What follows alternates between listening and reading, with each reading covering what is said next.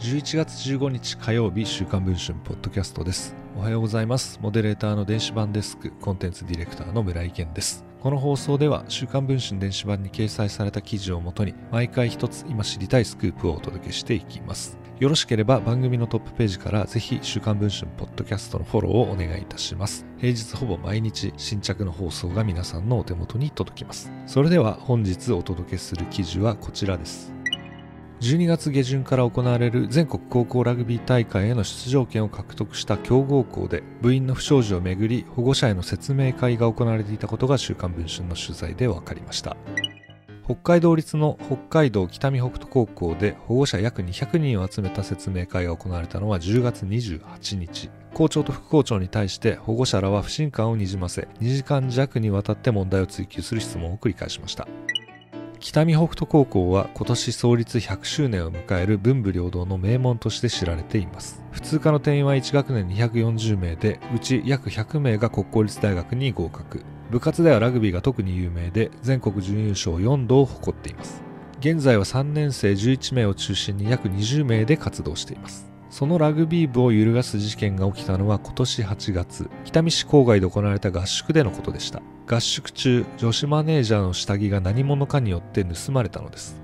盗まれた女子マネージャーは同行した教員らに被害を報告しました。部員に聞いたところ犯人が名乗り出なかったため外部の犯行も考えて警察を呼ぶことに。すると現役の男子部員が観念して自分がやりましたと犯行を認めました。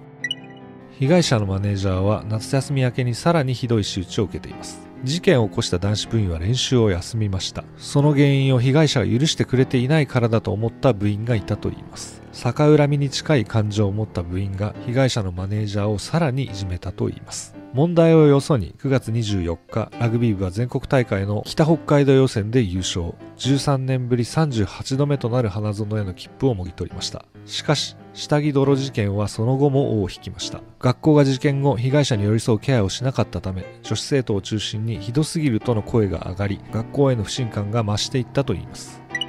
下着泥棒事件から2ヶ月半を経てやっと開催されたのが保護者説明会でした。週刊文春はその音声を入手しています。校長は生徒への指導の不手際により被害生徒が深く気づいたことを校長として大変深く受け止めていますと謝罪する一方で教育的配慮の語を多用してラグビーという名称を一切出さずどこで何が起きたのか具体的な説明を避けました。そのためきちんと説明してもらわないとわからないと厳しい声が保護者から相次いだといいます。そしてある保護者からは事実を公表すべきだと思います。今のうちに。例えば花園に出場した段階でこういうのがバレた時出場する選手はもっとバッシングを浴びます。そしたらあなたたちは被害者を増やすことになるんですよ。などという声が上がったといいます。しかし学校側は最後まで教育的配慮を主張し具体的な説明は避けました。週刊文春が北見北斗高校に事実関係を尋ねたところ校長から電話で教育的配慮の観点から回答を差し控えますとの回答がありました。現在配信中の週刊文春の電子版では実際の音声を公開中です。この事件の詳細についてはぜひ電子版の記事の方も確認をしていただければと思います。それでは本日の放送はこれで終わりたいと思います。また次の放送をお待ちいただければ幸いです。